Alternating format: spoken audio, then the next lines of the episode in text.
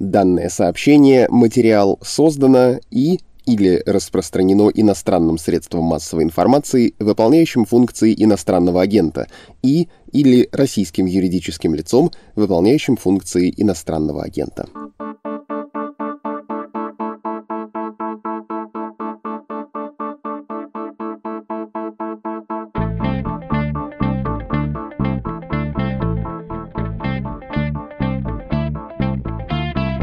Здравствуйте, это подкаст «Что случилось?» о новостях, которые долго остаются важными у микрофона Владислав Горин. С весны прошлого 2020 года в России действует льготная ипотека. О ней тогда объявил президент Путин и предполагалось, что это будет популярная мера, которая, как там обычно выражаются чиновники, повысит доступность жилья в Российской Федерации. Вышло все иначе. Из-за дешевых денег спрос вырос, предложений нет. Никто ведь из застройщиков не ждал, что в ковидном и в рецессивном 2020 году случится ажиотаж ажиотаж. Ну и по закону рынка цены, конечно, поднялись. Короче, насчет доступности жилья есть теперь вопросы. Каким еще последствиям привела льготная ипотека и ее отменят или нет? Ну, тут, если совсем коротко, расклад такой. Если отменят, будет плохо. Если не отменят, то тоже ничего хорошего, но есть варианты. Прежде чем продолжить, хочу напомнить вам о других не ипотечных, но регулярных платежах, от которых зависим мы. «Медуза», как вы знаете, признана СМИ иноагентом, и мы живем на ваше пожертвование. Мы стали, по сути, общественным изданием, которое существует за ваш общество, нашей аудитории счет. Будьте добры, если еще не оформили регулярное пожертвование на страничке support.meduza.io, зайдите и оформите. Даже небольшая сумма нам очень поможет. И повторю, именно регулярная. Так мы можем планировать бюджет. Это все не шутки, это не какие-то дежурные мольбы. Это наша суровая реальность, в которой мы вынуждены жить жить, и я вынужден вам это объяснять каждый раз, занимая немного вашего времени, когда вы включаете этот подкаст. Но извините, это важно. Теперь продолжим про льготную ипотеку.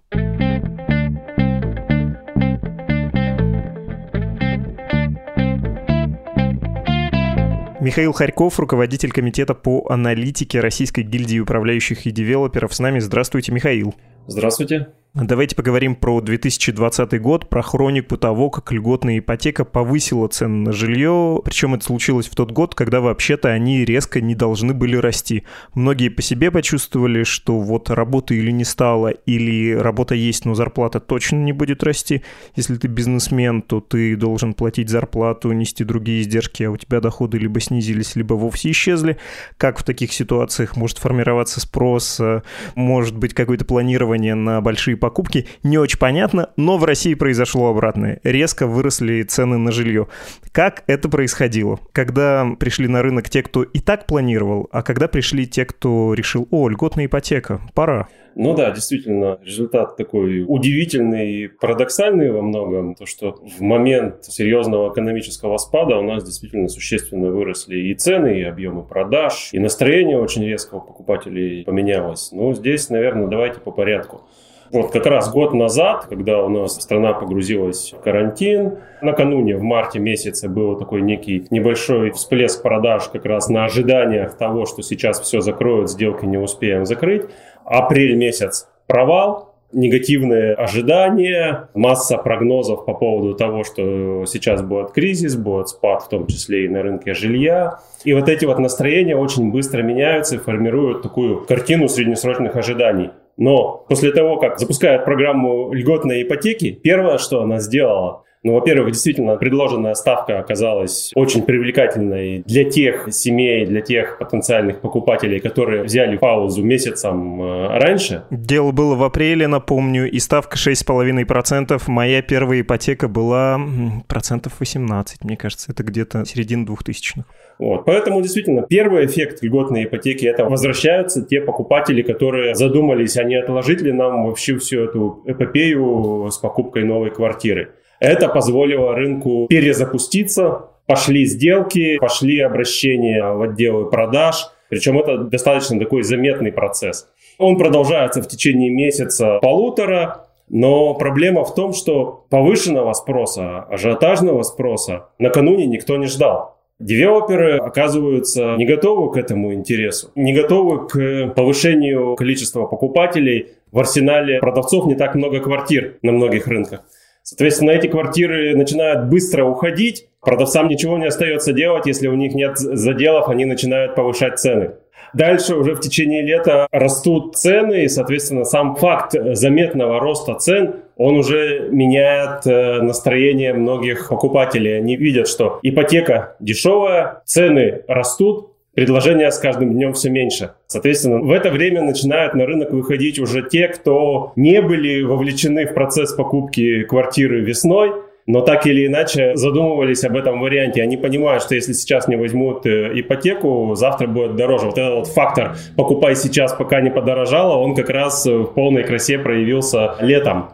И действительно, многие семьи выходили на рынок под воздействием того, что темпы роста цен начинали увеличиваться, а каких-то альтернативных вариантов решения своей проблемы они не видели. Еще один важный момент, который в течение всего прошлого года, ну, наверное, даже во второй половине года влиял на поведение покупателей. Стало очевидно, что у нас инфляция разгоняется, у нас начался рост цен по отдельным каким-то товарным группам, при этом кредиты остаются достаточно доступными. Так вот, в этот момент большое число семей принимает для себя решение, что гораздо правильнее сейчас занимать, а не сберегать, тратить, а не копить. Потому что если ты копишь, оставляя деньги на депозите, они у тебя растворяются в инфляции. Если ты берешь кредит по льготной ставке, при этом понимая, что квартиры вырастут э, в цене, этот вариант сохранения семейного капитала, он оказался привлекательным для большого количества людей. Ну и в итоге мы получили ажиотажный спрос на жилье на фоне того, что первичный рынок и так по умолчанию не очень динамичный. Там изменения происходят э, с точки зрения вывода новых проектов, закладки новых жилых комплексов. Их надо готовить. И рынок оказался не готов к тому, чтобы быстро насытить предложение, и, соответственно, высокий спрос на фоне ограниченного предложения приводит э, к стремительному росту цен, который там переписал уже по факту рынок к концу года достаточно серьезно. И лишь с конца прошлого года начинается уже какая-то переоценка со стороны потенциальных покупателей, которые видят, что цены оказались слишком высокими, и здесь уже кто-то отказывается от э, покупки квартиры, кто-то переходит на вторичный рынок. И здесь можно перейти к второму парадоксальному результату, что стимулирование спроса на новостройки привело в том числе и к росту продаж и цен на вторичном рынке. Про вторичный рынок, про перераспределение спроса чуть позже давайте поговорим, но сначала хочется про крупнейшие города и про то, насколько выросли цены на первичном. Понятно, что в Москве на четверть в среднем подорожали новостройки, Питер еще больше вырос. А что там в Новосибирске, Казани, Екатеринбурге, а еще Московской и Ленинградской областях? Случилось вот на фоне этого, повторюсь, феноменального, особенно на фоне коронавирусного года, роста спроса, который был вызван тем, что ставки с обычных 12, э, ну, максимум 12, на самом деле, ниже процентов, снизились до 6,5. Ну, действительно, если говорить про такой наиболее характерный диапазон роста цен, он, наверное, находится в рамках 20-30%. Вокруг этого уже проявляются какие-то аномалии. Ниже темпы роста цен это либо города с депрессивной экономикой, небольшие районные центры, где, в общем-то, спрос не очень большой, и более высокие темпы роста цен, они сложились там, где рынок жилья оказался не самый гибкий или не очень развитый. То есть вот мы говорили про то, что девелоперы не успевали насыщать рынок. То есть если у тебя рынок новостроек узкий, если там работают, условно говоря, 5 застройщиков, при этом есть колоссальный спрос именно на первичный рынок из-за того, что там ставка льготная, там была возможность повышать цены. То есть они по факту выросли и на 30, 35, 40 процентов. Юг, э, побережье, Черноморское, там особая история, там больше, чем в полтора-два раза многие проекты цены подняли. Во-первых, там во многих городах и мораторий на строительство, и так не хватало новостроек.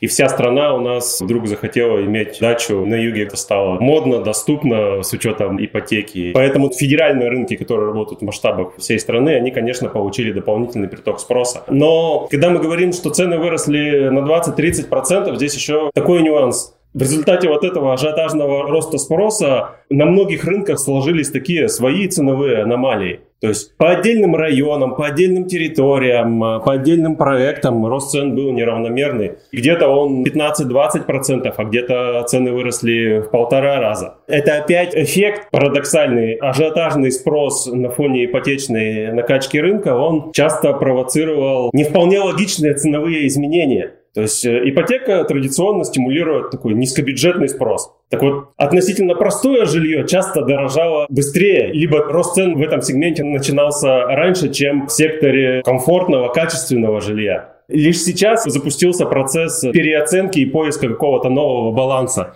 Но до сих пор на многих рынках этот ценовой дисбаланс, разница в цене между плохим и хорошим сохраняется. И потребуется год-два для того, чтобы вот эти вот, наверное, дисбалансы выровнять. Где-то придется, может быть, эконом-сегменту откатиться чуть-чуть назад. Где-то комфорт бизнес-классу подрасти в ближайшее время достаточно заметно для того, чтобы вот эти искажения ценовые ликвидировать.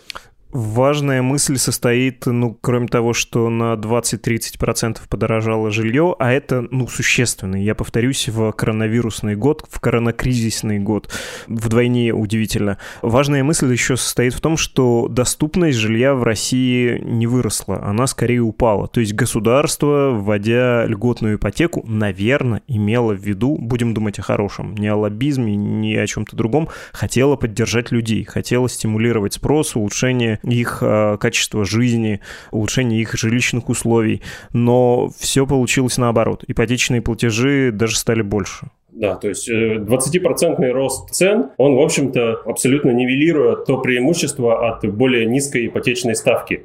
Если усредненно смотреть на рынок, а с учетом того, что у нас цены выросли в большинстве случаев более заметно, да, поэтому затраты на покупку жилья с ипотечным кредитом сейчас с позиции ежемесячного платежа, они уже выросли. Понятно, что при более низкой ставке переплата там, за весь срок кредита она будет ниже, но хоть и выдаются у нас кредиты на 20-30 лет, все-таки большинство покупателей закрывает э, ипотечный кредит гораздо раньше в том числе благодаря инфляции.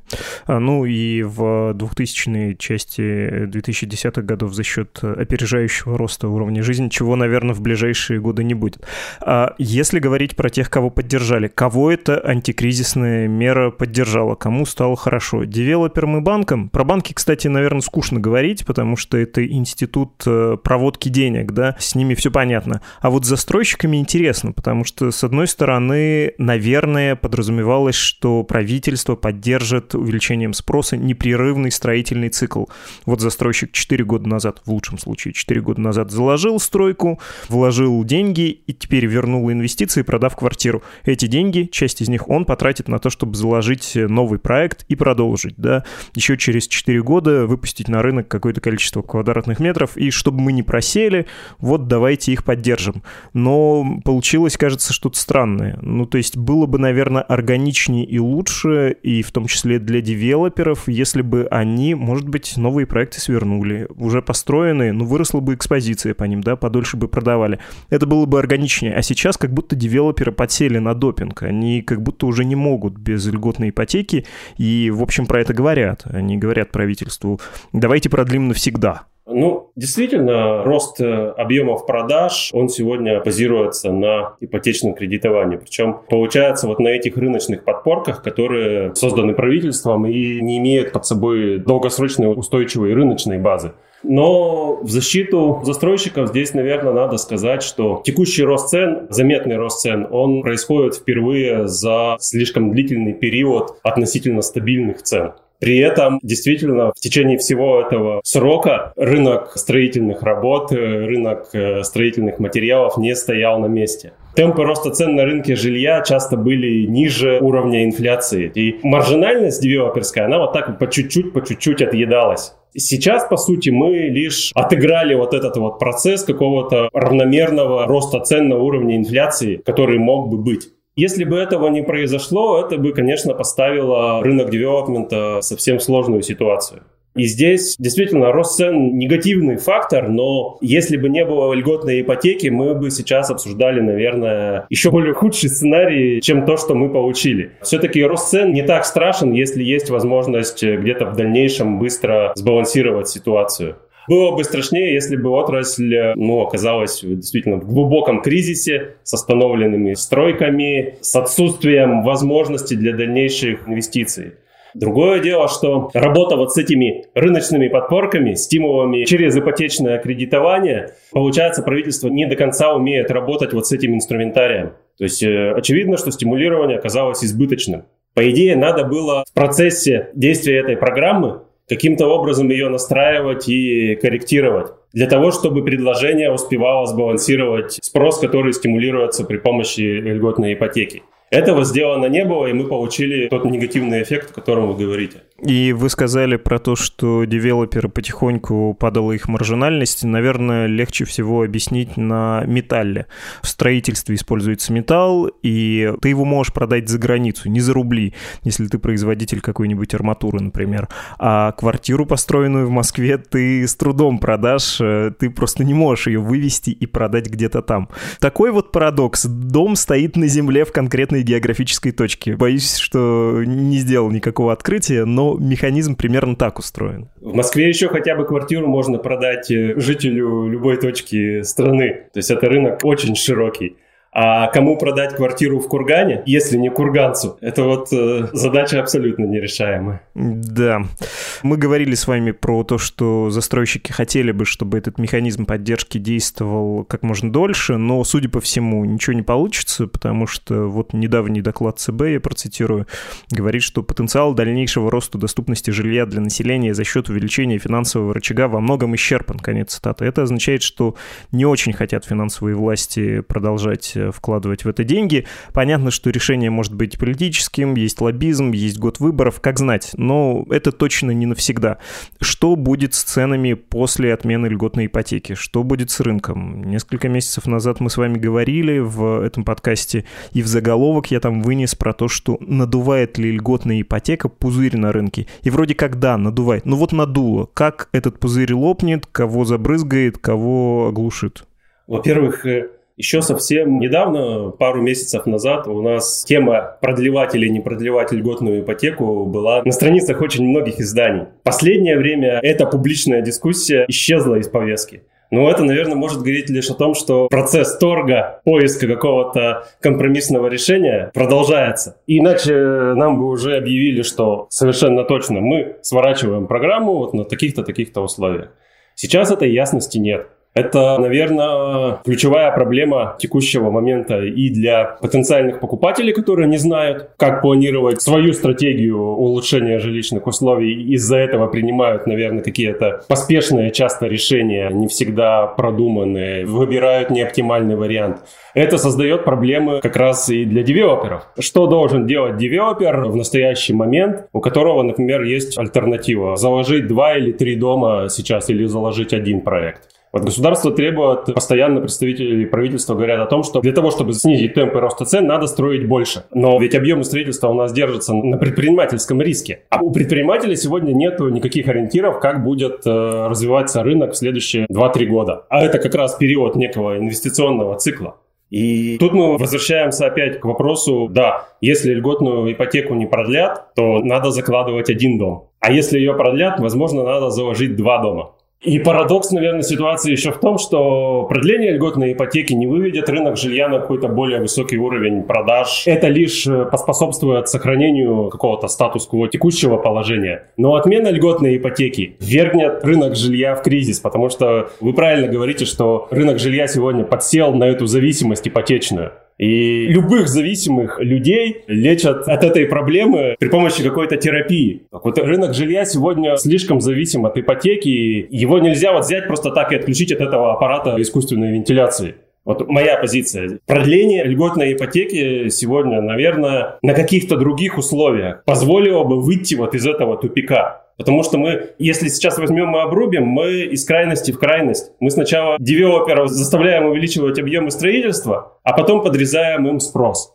Поэтому, скорее, вот неким оптимальным вариантом было бы регулирование льготных условий для отдельных сегментов, для отдельных территорий. Льготная ставка не обязательно должна быть 6,5% для всех регионов. Для каких-то территорий, где спрос очень низкий, эта ставка может субсидироваться на более низком уровне. Для других давайте поднимем ее до уровня 7%, к примеру. И начнем каким-то образом вот этот вот э, рынок балансировать, настраивая условия поддержки более тонко, не так грубо, как это сейчас происходит. Тогда бы, наверное, мы постепенно за 2-3 года смогли бы выйти вот из этого ипотечного тупика, который сложился.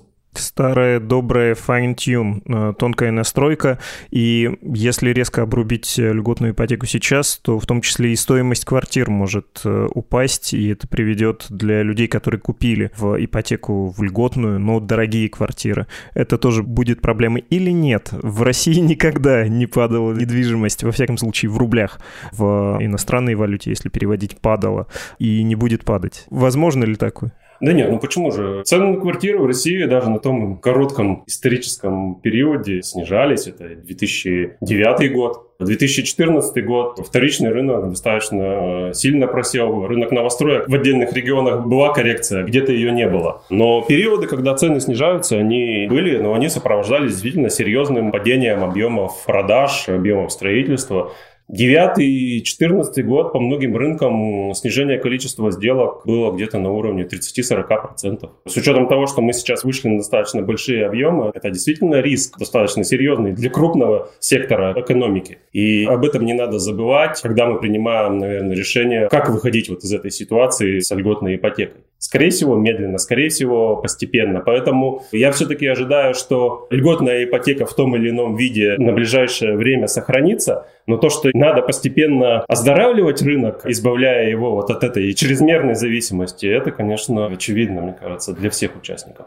Теперь давайте поговорим об обещанном, о вторичном рынке. И еще я бы сюда приплел, наверное, рынок аренды жилья, потому что я по-обывательски сужу по Москве. Подозреваю, что во многих э, мегаполисах России такая же ситуация. Я вижу, что рынок аренды в рублях не растет. Многие, потеряв работу, уехали, кто-то просто не может платить, э, не знаю, ужался, переехал из отдельной квартиры в комнату, в большой квартире, по сути, коммунальной. И замечаю, что за те же деньги сейчас предлагают объекты получше. То есть на рынке аренды, даже в Москве, де-факто падение цен.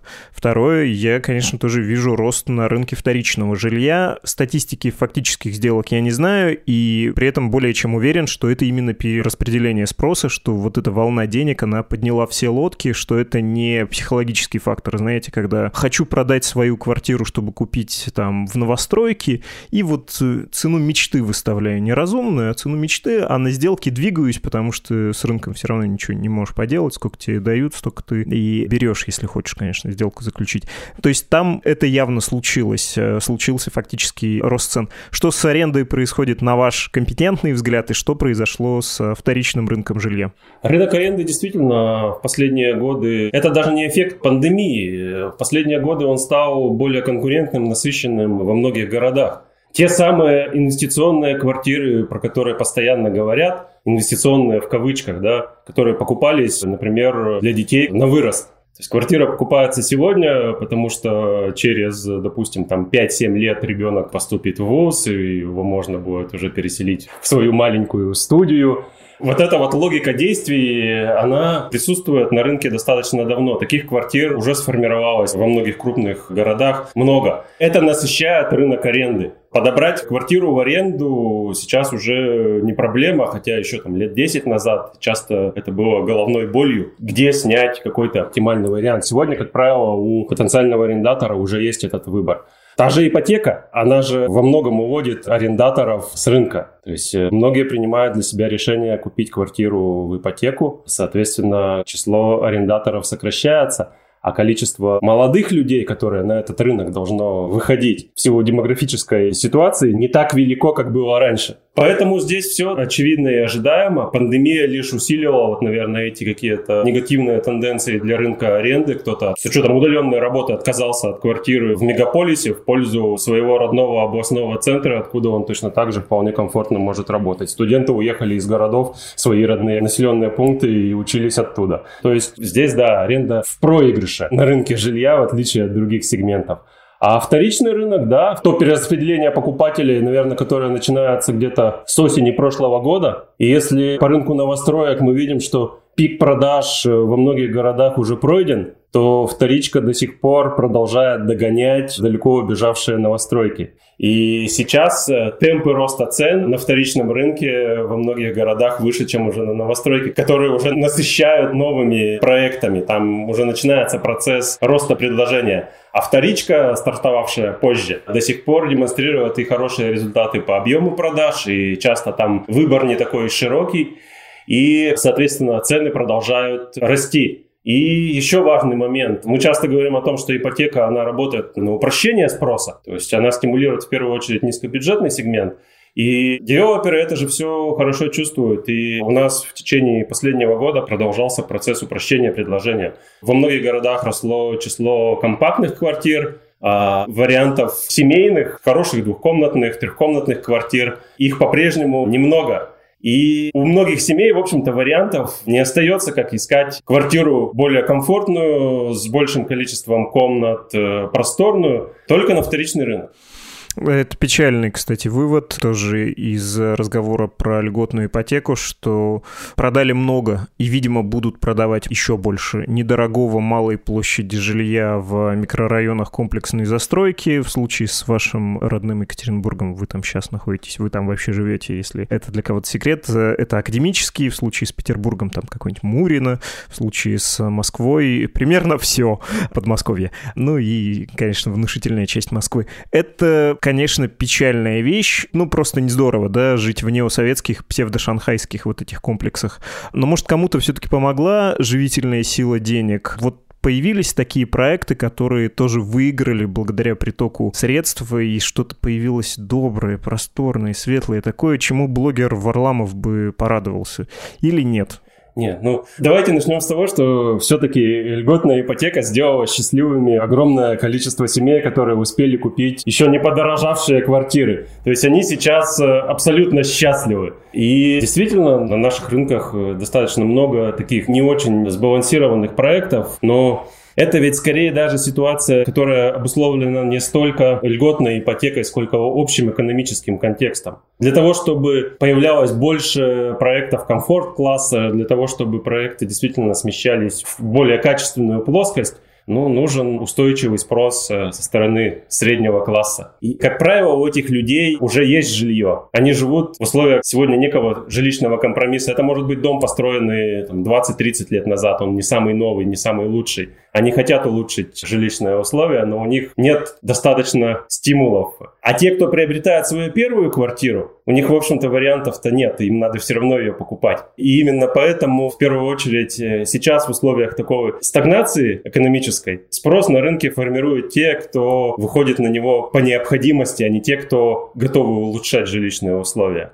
Ответ понятен. Давайте я тогда под конец по-другому немножко спрошу, потому что я, видимо, ложно в самом начале сказал, что льготная ипотека хотела поддержать людей. В большей степени это был инструмент рыночного регулирования, может быть, не самым блестящим образом примененный. Но вот если бы вы думали все-таки о том, как поддержать людей, тем более в период пандемии, как бы вы поступили? Дали очень дешевые или вообще нулевые кредиты на ИЖС и дачные дома, чтобы лишившиеся работы или просто ушедшие на дачную самоизоляцию люди привели в порядок свои родовые дома, свои коттеджи, свои дачи, свои домики в садовых товариществах, чтобы рост случился в небольших городах и пригородах мегаполисов, или как-то иначе поступили бы, ну и вообще все, что я сейчас описал с дачным вот этим звоном молоточков по всему садовому товариществу, это утопия. Это хороший пример про дачные дома, потому что жизненный уклад, какие-то привычки, поведение людей в нашей большой стране очень сильно отличается.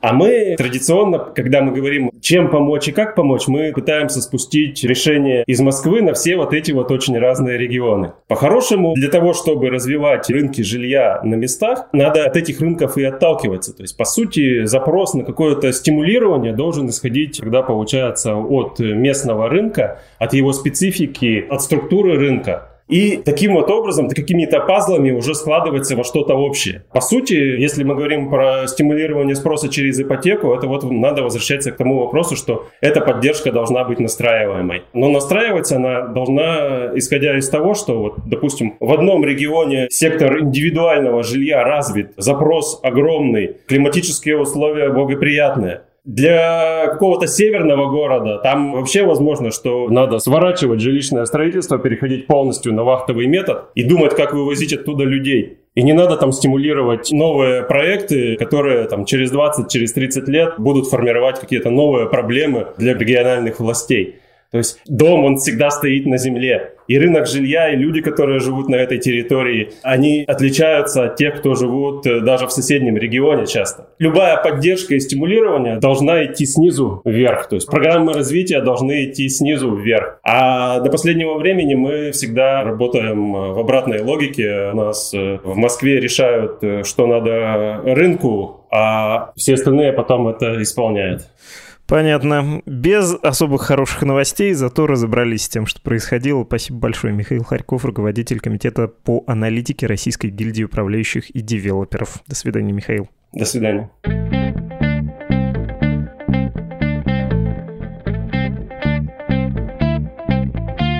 Вы слушали «Что случилось?» подкаст о новостях, которые долго остаются важными. Уже завтра встречайте субботний выпуск «Что случилось?» с Андреем Перцевым и Константином Газы.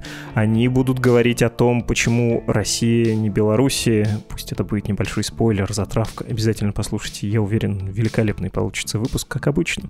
Чтобы поддержать «Медузу» и Андрея Перцева с Константином Газы лично, пожалуйста, заходите на страницу support.meduza.io. Именно там становятся инвесторами полноправными партнерами «Медузы» в не самом легком деле.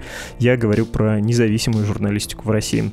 Ваших писем с предложениями ждем на адрес подкаст собакамедуза.io, ну или через телеграм «Медуза loves you». До скорого! thank you